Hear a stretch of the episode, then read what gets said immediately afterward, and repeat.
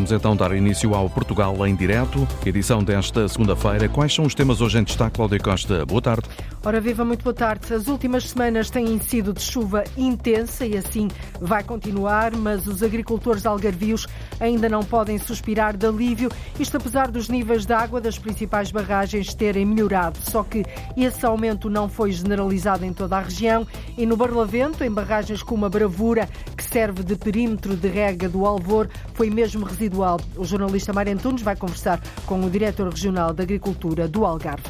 Os conselhos de Sardual e Benavente, no distrito de Santarém, estão desesperados com a falta de médicos. O diagnóstico é muito preocupante. Adiante está prometida uma viagem até à paisagem protegida da Albufeira do Azibo, em Macedo de Cavaleiros.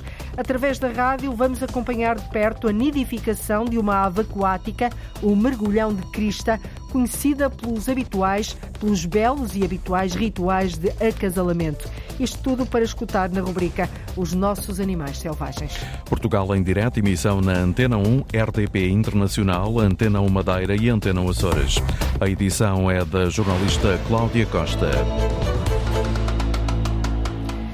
O Conselho de Sardual, no distrito de Santarém, tem apenas uma médica para cerca de 4 mil habitantes. A situação piorou nos últimos anos e não há apoios e incentivos que convençam os clínicos a ficarem naquela região do Médio Tejo. De dedo em riste, o autarca fala de falta de coragem política da administração central e diz que tem soluções para resolver o problema, Paulo Vera uma situação de emergência nacional que requer coragem política. É desta forma que o autarca de Sardual, Miguel Borges, caracteriza o atual estado dos cuidados de saúde no Conselho. Há gente a morrer por falta de prestação de cuidados de saúde, porque não há médicos, não há médicos no centro de saúde, não há médicos nos hospitais. Os hospitais aqui de referência, o Centro Hospitalar do Médio Tejo, encerra serviços com muita frequência, serviços de atendimento, serviços de urgências, porque não tem resposta médica para esses serviços serviços.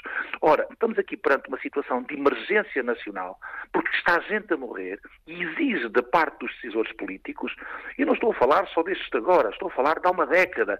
Este problema é transversal, há esta falta de coragem política.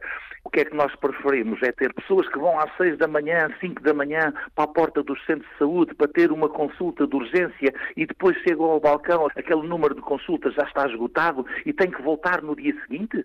É este o Portugal que nós queremos? Do século XXI? É este o Portugal que se diz europeu? O autarca de Sardual confessa que sente vergonha alheia perante a falta de decisões políticas que ponham fim ao estado calamitoso em que se encontram os serviços de saúde que não dão resposta aos cerca de 4 mil utentes.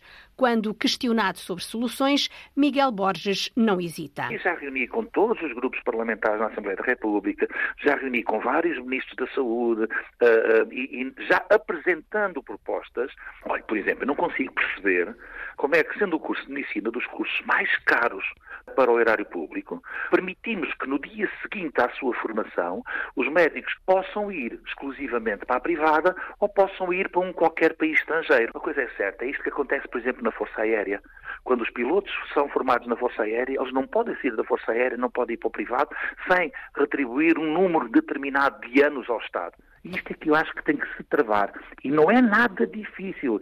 Garanto que é uma medida simples, basta ter coragem política para o fazer. É isso é que eu não estou a ver, isso é que eu não tenho visto nos últimos 10 anos dos nossos decisores políticos. Daí a minha vergonha alheia. O Conselho de Sardual abriu um concurso para médicos com condições apelativas, mas nem assim conseguiu preencher as 12 vagas. Neste momento está, estava a decorrer, no Orçamento do Estado, uma majoração para médicos que pudessem vir para zonas de maior carência, seriam reposicionados na carreira remuneratória uns níveis acima e teriam um acréscimo de vencimento de 30%. Isto, contas redondas, dar-lhes um aumento de 60%. 60% de aumento sobre aquilo que era o seu vencimento. 12 vagas que existiram, concorreram cinco médicos e destes cinco médicos só dois é que aceitaram estas condições, porque teriam que ter 1.900 utentes e teriam que fazer 40 horas semanais. E eles não aceitaram. Condições que, diz o autarca de Sardual, são facilmente cobertas pelo privado ou por ofertas estrangeiras. Mas este não é o único Conselho do Distrito de Santarém com falta de médicos. A Câmara de Benavente precisa de pelo menos seis clínicos. A autarquia disponibiliza 1.100 euros a cada médico que fique no Conselho e vai propor ao Ministério da Saúde uma autorização para suportar a diferença entre os ordenados dos que trabalham em unidades de saúde familiar modelo A e aqueles que trabalham nas do modelo B. Uma medida que vai custar aos cofres da autarquia mais de 250 mil euros por João Ramalhinho a Câmara Municipal de Benavente está disposta a suportar essa diferença na fase de transição numa das unidades do Conselho. A proposta vai ser apresentada ao Ministério da Saúde, como adianta a Antena 1, Carlos Coutinho, o presidente da Câmara Municipal de Benavente. Aqui em Benavente, Barrosa e Santo Estevão vivemos desde há muitos anos uma grande precariedade no que isto diz respeito. Neste sentido, nós temos para propor eh, uma solução que prevê que nós possamos eh, assegurar o diferencial dos encargos entre o funcionamento do SF modelo A e modelo B. Estamos a falar de custos muito significativos, calculamos que possamos estar, eh, possamos estar a falar cerca entre 250 mil a 300 mil euros por ano no que diz respeito à criação do SF modelo A em Benavente, que tem como objetivo poder eh, passar para modelo B eh, e, nesse período de transição, digamos assim, a Câmara Municipal assegurar os custos eh, de salários que o poderemos fazer de acordo com aquilo que são enquadramentos jurídicos através de parceiros das IPSS. Enquanto aguarda a reunião com o Ministério da Saúde, o Presidente da Câmara Municipal de Benavente recorda que o Conselho precisa de mais seis médicos profissionais que podem contar com os incentivos para fixação de médicos que a Câmara já aprovou, entre os quais 1.100 euros para suportar determinadas despesas, como a habitação. De apoiar até 1.100 euros por cada médico e que permite também que eh, possamos eh, financiar o alojamento com o pagamento das rendas das habitações, também com o pagamento de algumas verbas eh, em que os médicos possam participar em congressos, ações de formação, etc. Para além de isenções que temos, aquilo que são os serviços eh, prestados pela autarquia. Incentivos que neste momento já estão a ajudar uma médica que continua no Conselho de Benavente acrescenta Carlos Coutinho, o presidente da Câmara Municipal de Benavente. Estamos a apoiar uma médica que está uh, colocada na, aqui na, na, unidade de saúde e estamos a preparar mais dois apoios para outros dois médicos que não têm formação, não têm a especialidade. O, o nosso regulamento atual tem dado uma ajuda, uma ajuda boa e a expectativa de alguns médicos que aí estão uh, e que são contratados uh, com a expectativa de se poderem fixar, têm vindo de alguma forma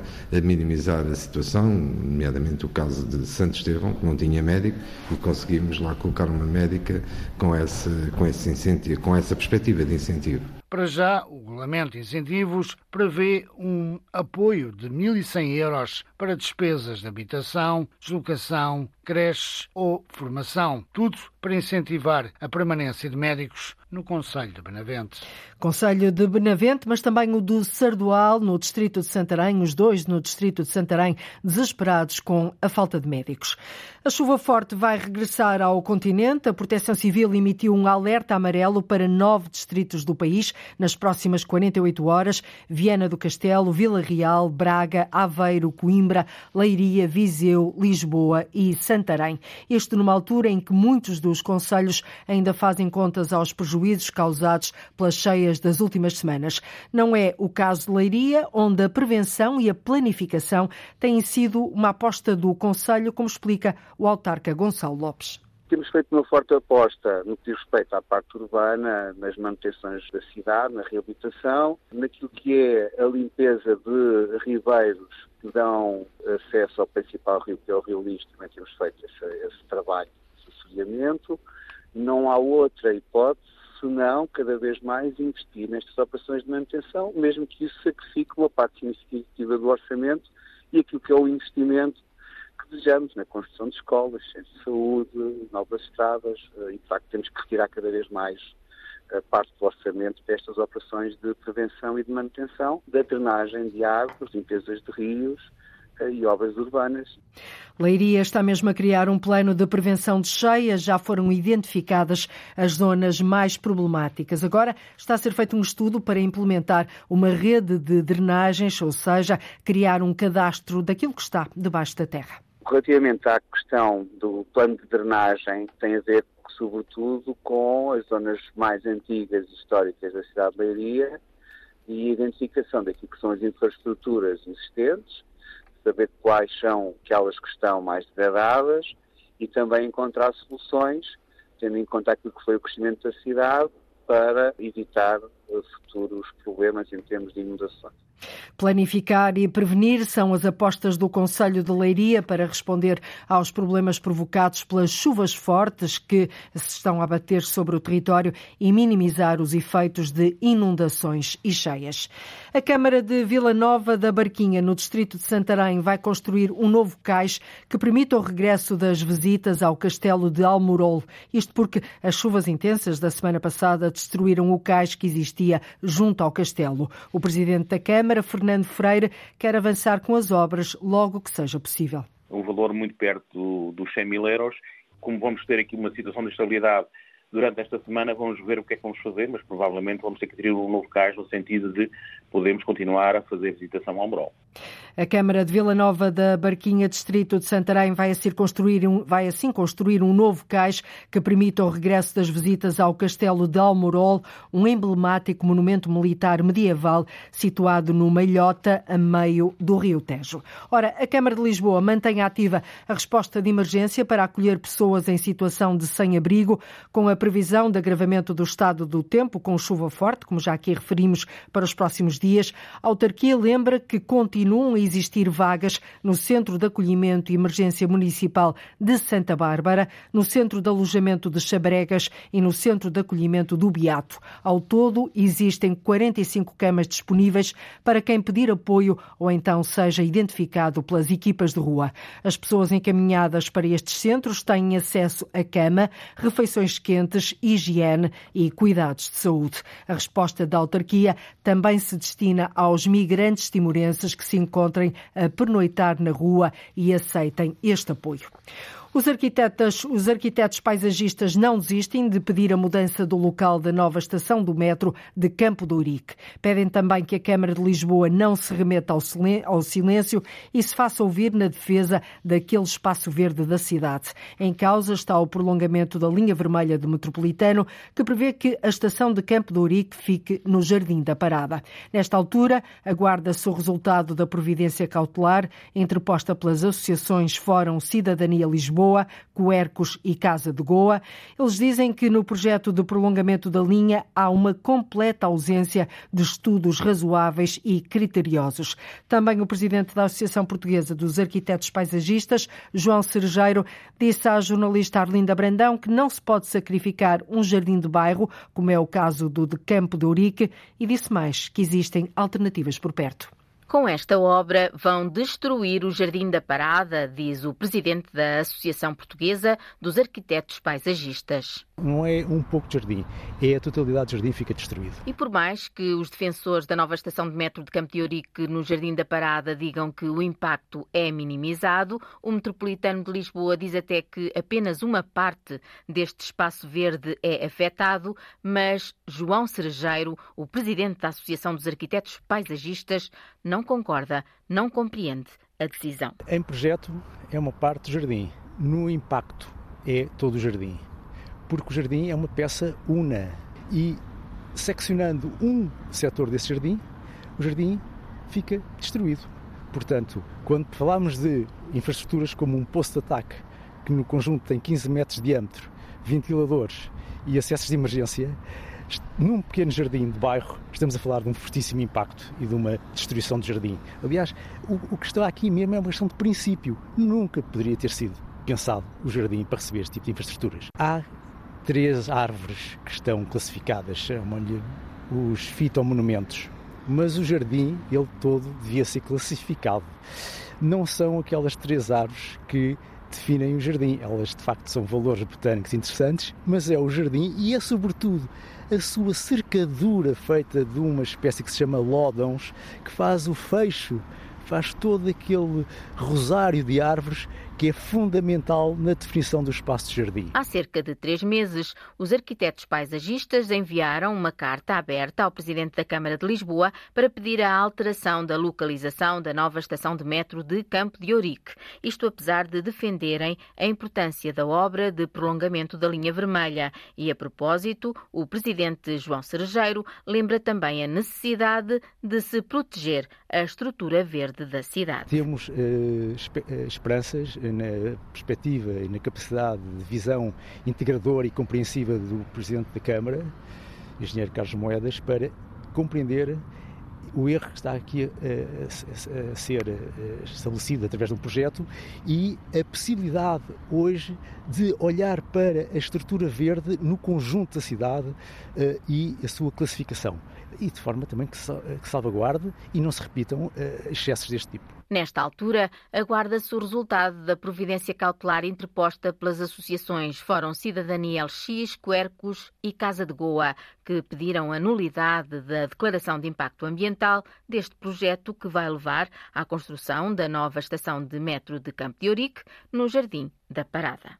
E os arquitetos paisagistas não desistem de pedir então a mudança do local da nova estação do metro de Campo de Ourique. E onde é que estamos, Luís? Estamos na Albufeira do Asilo. Onde? Em Macedo de Cavaleiros. E porquê? Viemos à procura de uma ave aquática. E descobrimos que há mais alguém à procura. Andam à procura de fazer ninho. Já se sabe. Quem casa, quer casa.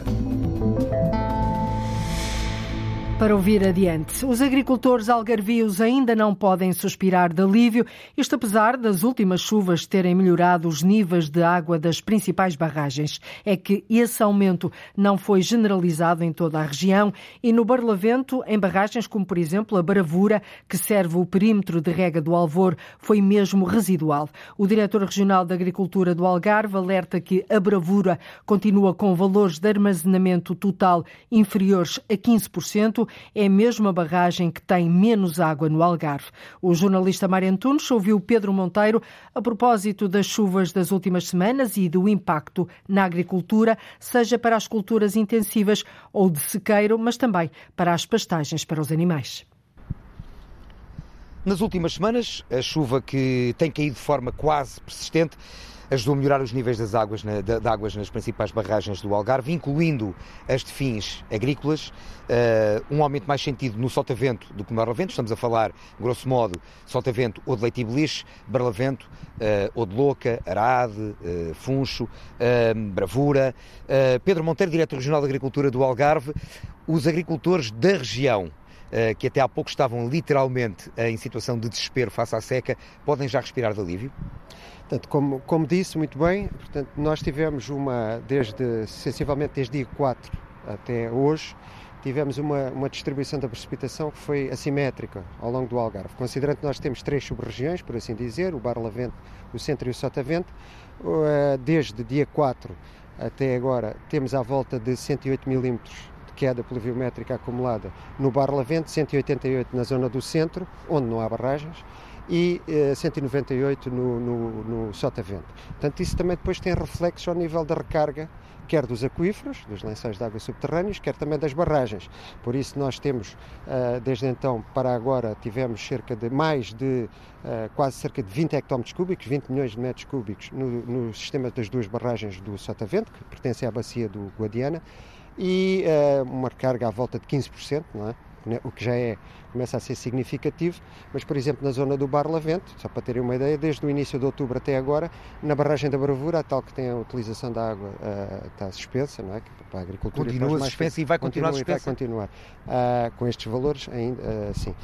nós tivemos apenas 400 mil metros cúbicos, ou seja, houve uma, um aumento do armazenamento, uma variação de 1%, o que é residual, é insignificante praticamente. Portanto, a minha pergunta inicial, podem já respirar de alívio, provavelmente porque há regas em pequenas uh, hortícolas que se calhar não estão a ser feitas. Bom, Tirando isso. O que é que podemos dizer? O, o, que pode respirar de alívio, é aquele, uh, de alívio é aquele agricultor que tem as suas culturas instaladas no momento, tanto culturas permanentes como hortícolas, mas também as pastagens, os próprios apicultores, não é? que necessitam que as abelhas tenham pasto para, para, se alimentarem e depois produzirem o mel. Portanto, com a chuva que cai naturalmente, e essa chuva eu lembro que é sempre melhor porque é muito mais eficaz em termos de produção de efeitos na produtividade, no desenvolvimento vegetativo, que a água da rega, é? porque fornece um abastecimento muito mais harmonioso e integrado. Portanto, esse, durante cerca de um mês, um mês e tal, se continuar também a chover, portanto, não é necessário fazer rega. Portanto, toda a gente beneficia. Uh, beneficiam também aqueles que estão a regar a partir de furos, e cujo consumo, a fatura energética também tem aumentado por via da inflação e que agora não precisam de regar. Mas em termos depois do, que vi, do dia da manhã, evidentemente que ninguém no Algarve pode ainda estar tranquilo, porque mesmo no sotavento, eu lembro que, por norma, há um, há um valor que nós temos que é que nos começa a dar alguma tranquilidade, alguma segurança, que é um, um armazenamento em termos médios acima dos 65% e em qualquer das barragens, mesmo na do Sotavento, ainda, ainda não estamos... Atingimos, não, nós, não atingimos esses nós, No Sotavento, por exemplo, a barragem do Adelaide, que é aquela que teve um, um, uma variação mais significativa desde o dia 4 para cá, esse aumento ronda aí os 15%, Uh, e, portanto, ainda está abaixo dos 45%, portanto, ainda estamos bastante aquém.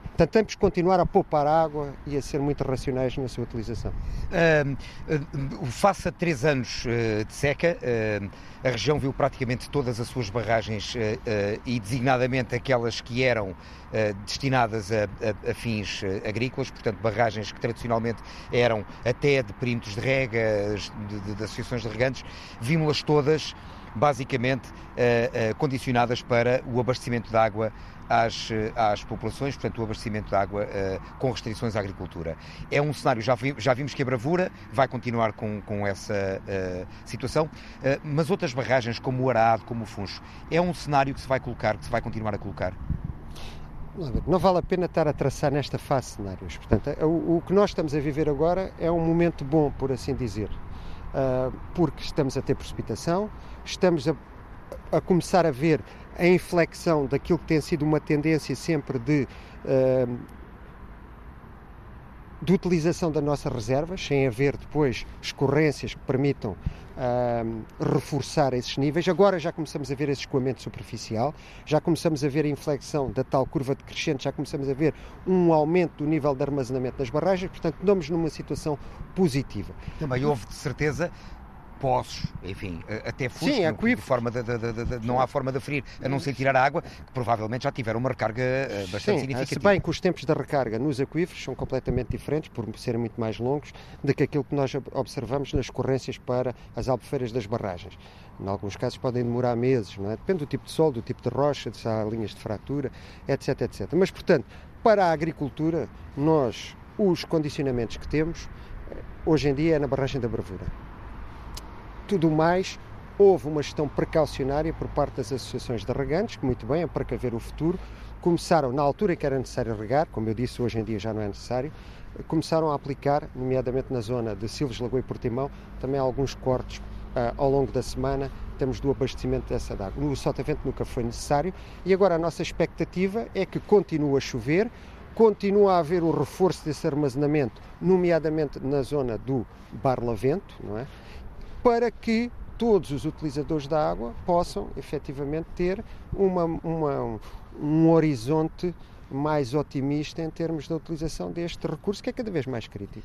Uh, Pedro Monteiro, face às uh, características uh, da agricultura da região do Algarve, haverá, enfim, em 2023 e depois de passado aqui este período de inverno, haverá algum tipo de cultura que ainda possa ter alguns pontos de interrogação uh, naquilo que poderia ser eventualmente o seu ciclo normal de, uh, de sementeira ou de, ou de perspectiva de rega uh, para o futuro, face à situação atual? Como eu digo, a zona da bravura, portanto, o perímetro de rega do Alvor, essa zona continua a ser a ter ali uma situação muito especial. Por que tipo via... culturas é que ainda podem Estamos ter a falar, essa, não, essa não, aliás, essas culturas ficaram logo com, com logo à cabeça, portanto foi feita uma, uma, notificação por parte da Associação de Regantes, no sentido dos, de, porque ainda não estavam instaladas, para não uh, serem instaladas, porque poderia haver, aquilo que veio a haver, a continuação da, da, do não da não permissão para a utilização da água. Portanto, essas não foram feitas. Agora, tudo mais, as culturas permanentes, hum, portanto, essas aí, nós, a nossa expectativa é, como eu digo agora, há o abastecimento garantido através da água da chuva e o, o, que nós, o nós gostaríamos e pedimos ao São Pedro, por assim dizer, é que seja mais pródigo no fornecimento dessa água para que essas, essas uh, árvores, não é? Uh, não uh, possam continuar a ser abastecidas do ponto de vista hídrico. Estamos a falar de citrinos? Estamos a falar de citrinos, estamos a falar de vinha, portanto estamos a falar de vários tipos de fronteiras uh, que existem naquela zona. Por outro lado, nas demais, nas demais zonas do, do Algarve, como é evidente, à medida que vai chovendo e à medida que as reservas vão recarregando, por assim dizer, Portanto, as, a expectativa do, do, agricultor é que cada vez mais possa ter condições, sempre nessa ótica da boa utilização da água, é? de uma gestão sempre muito criteriosa da água, para que uh, campanhas de rega possam decorrer uh, com normalidade. Sempre, evidentemente, ninguém sabe o, dia da manhã, mas a expectativa é que também continue a chover durante mais alguns No imediato, meses. o que nós podemos ter aqui como garantido é que há neste momento um alívio uh, para muitos agricultores, sobretudo nos custos, com, com, também com a água, mas obviamente também com a, com a eletricidade. Sim, sim. Portanto, isso é que é o, a, a, portanto, a grande, a grande a mensagem que se deve passar agora, ou seja, que é temos que continuar a ser muito eficientes, aproveitar bem esta água que agora cai de forma natural, porque isso é algo que é disponibilizado sem que haja necessidade de gastar, gastar energia para a colocar através da rega. Por outro lado, é muito mais, é, é muito mais eficiente do ponto de vista do, da hidratação, do abastecimento para a cultura, também a água da chuva. E por outro lado também, sempre, uh, e isso tem sido um trabalho muito, muito bem feito pelas associações de regantes, que é sistematicamente estarem a monitorizar o nível de armazenamento nas, nas, eh, nas suas fontes, portanto nas barragens, de maneira a garantir que durante o maior período de tempo possível possa continuar a ser feito, quando houver necessidade, a rega às, às culturas. Não é? Uma última questão, uh, que aliás uh, remete para o início desta nossa conversa e que tem a ver com o facto de chover mais no Algarve Central, onde não há nenhuma barragem. E, portanto, para fins agrícolas, uma, várias pequenas barragens, uma barragem de grande dimensão, poderia ser uma solução para aproveitar essa água? Bom, eu, por norma, eu gosto de, de olhar para o que tenho à mão. E neste momento, aquilo Como que nós há... temos à mão é o, as obras, os investimentos que estão previstos no Plano Regional de Eficiência Hídrica do Algarve. Portanto, eu relembro a desalinizadora, não é? relembro também a captação a ser feita no Pumarão, é? precisamente para reforçar Uh, o armazenamento na barragem de Odeleite, portanto, no sistema das, de águas, das águas residuais. A reutilização das águas residuais. Portanto, esses são os investimentos para os quais já há um envelope financeiro que está adstrito ao Algarve. Pensar em barragens novas, não? De momento, eu prefiro ter, uh, pensar nestes investimentos para os quais já há financiamento e que são é, é, absolutamente imprescindíveis para nós, cada vez mais no Algarve, a par também das demais medidas no reforço da eficiência, na sensibilização da literacia para a importância da utilização da água, mas, portanto, estes são os investimentos estruturantes para os quais nós nos devemos concentrar para os executar, porque eles, sem sombra de dúvida, vão permitir que o Algarve seja uma região mais resiliente na gestão da água. Agradeço-lhe, Pedro Monteiro. Acabamos o ano com esta mensagem do Diretor-Geral de Agricultura e Pescas do Algarve, a alertar mesmo assim que este aumento no armazenamento de água por via das últimas chuvas não está nem de longe nem de perto a deixar a região numa situação que dê para descansar. Mas a mensagem é positiva, os agricultores, pelo menos por agora, estão a poupar nos custos com água e com eletricidade. Mas ainda assim fica a mensagem: os agricultores algarvios ainda não podem suspirar de alívio. Hoje, a rubrica Os Nossos Animais Selvagens leva-nos até uma das mais importantes zonas úmidas do país, a paisagem protegida da Albufeira do Azibo, em Macedo Cavaleiros. Foi lá que o jornalista Luís Henrique Pereira acompanhou de perto a nidificação de uma ave aquática conhecida pelos belos rituais de acasalamento. Trata-se do mergulhão de crista, o maior dos mergulhões que ocorrem na Europa.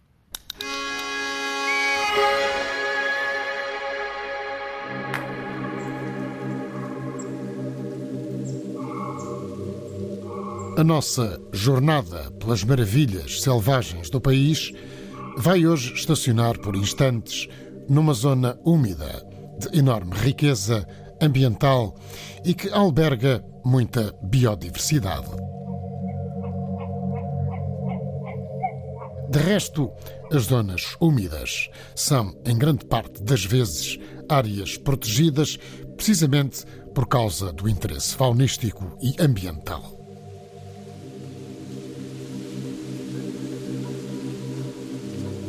Estamos na Albufeira do Azibo, em Macedo de Cavaleiros. Vamos utilizar um dos trilhos em terra batida, numa altura do ano em que há ainda por aqui pouco turismo e pouca atividade humana.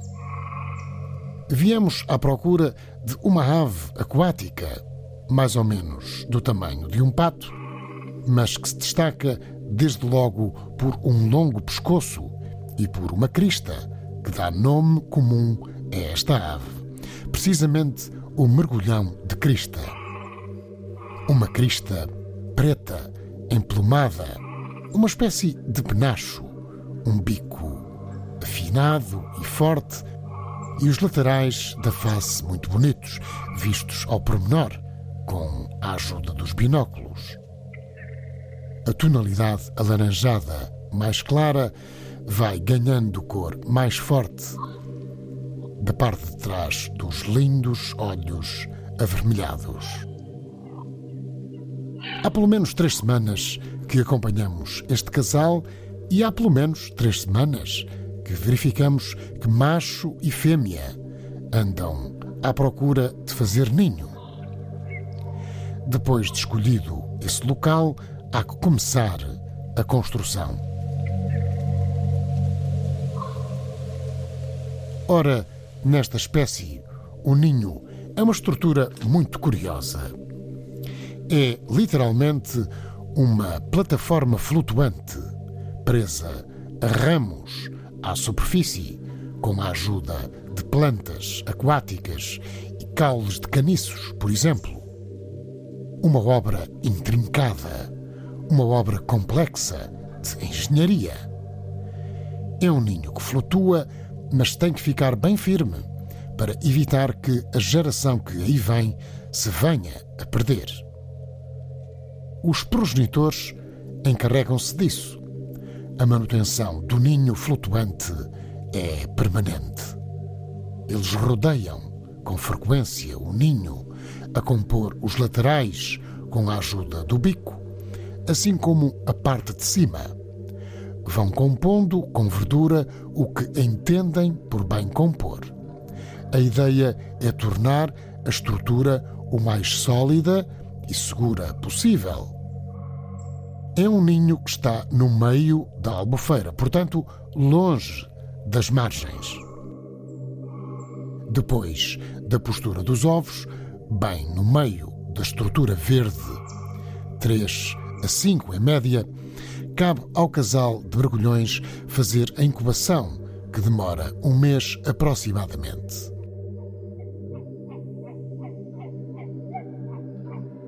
Vão-se revezando nessa tarefa. Sai um e entra o outro. Saltam para cima do ninho, com cuidado, evidentemente. Quando nascerem, as crias abandonam o ninho após a eclosão dos ovos. Ao fim de três meses, já são autossuficientes. Esta espécie de mergulhão mergulha, como todas as outras. Desaparece por instantes e volta à superfície, num ponto diferente, neste grande plano de água. Os mergulhões de crista Comem peixes, moluscos, insetos aquáticos e algas. É uma espécie presente em Portugal continental durante todo o ano. Encontra-se facilmente em barragens, albufeiras e outras zonas úmidas espalhadas pelo país. Os nossos animais selvagens é uma rubrica de Luís Henrique Pereira com sonoplastia e pós-produção áudio de João Barros, Edgar Barbosa, Rui Fonseca, Rui Coelho e Cláudio Calado, uma rubrica que pode ouvir a qualquer hora na RTP Play. Até o dia 8 de janeiro pode dar um salto a Penela no distrito de Coimbra para ver o célebre presépio, uma espécie de estrela que o guia até um mundo mágico com muitos momentos de animação, de cor, música, espetáculos, sabores e descobertas do património histórico, natural e imaterial. Trata-se de um evento que junta a tradição à modernidade, com recurso a muita tecnologia e que é comandado à distância Horácio Antunes, a partir, imagine, do Reino Unido. Tem sido uma imagem de marca há mais de uma década e meia. Nós estamos na Vila Presépio e a Vila Presépio tem que ter o Penela Presépio. São mais de 200 bonecos impressos em plástico biodegradável, milhares de figuras onde estão representadas muitas profissões e tradições, com lagos e riachos, campos agrícolas e florestais, atividades marítimas. O que se pode imaginar num presépio foi construído com recurso a muita tecnologia, como salienta Eduardo Santos, presidente da Câmara Municipal de Penela. Nós estamos perante um presépio uh, altamente tecnológico.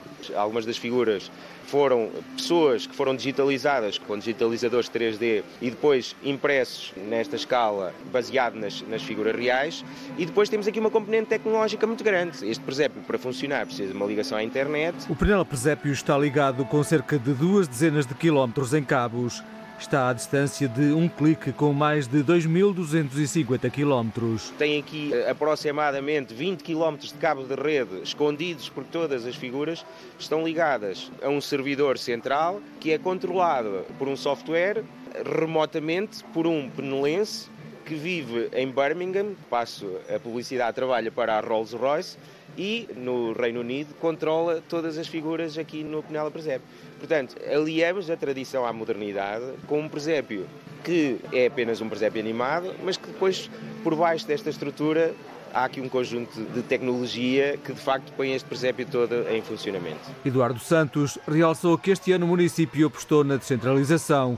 No Conselho existem outros presépios e mercadinhos de Natal com destaque para o presépio tradicional do Espinhal e Comieira. O objetivo é aumentar a atratividade do nosso território e convidar os nossos visitantes a visitarem as nossas freguesias para que possam conhecer tudo bom daquilo que temos para oferecer aqui no nosso município. Depois temos várias animações de rua, de música, artes circenses, temos um conjunto de espetáculos para todos, desde os mais pequeninos aos mais velhos. Atividades culturais e presépios que agradam a quem visita o Conselho de Penela. Acho que é um, sobretudo um trabalho de comunidade incrível, não é? E que transparece muito o que é o espírito ou o que deve ser o espírito do Natal. Está muito bem concebido, muito já conhecia? Já conhecia, já. Todos os anos é diferente, todos os anos está mais bonito. Tem essa opinião? Sim, sim, está, está muito bonito. Costuma vir todos os anos? Todos os anos. Até 8 de janeiro, os presépios de Penela esperam atrair milhares de visitantes.